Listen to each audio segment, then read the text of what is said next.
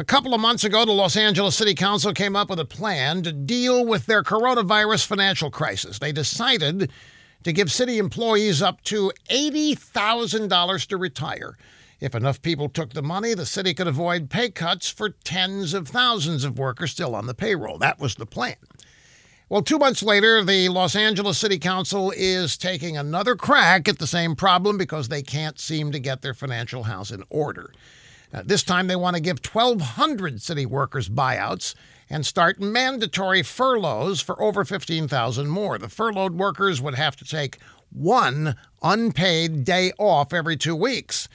And here's the problem because of the shutdown, LA's tax revenues are way down. The cost of doing business is way up. But despite the financial crisis, some city union workers are balking at unpaid furloughs. They don't buy the idea that they are the ones that ought to take it in the shorts. They want their money on time, no questions asked. Now, before anybody pulls out their hankies to wipe over the plight of the LA city workers, to weep over it, remember this. Millions of Americans have lost jobs and businesses with no buyouts and no furloughs while the Democrats who insisted on these shutdowns didn't give a damn. Maybe you should wipe something.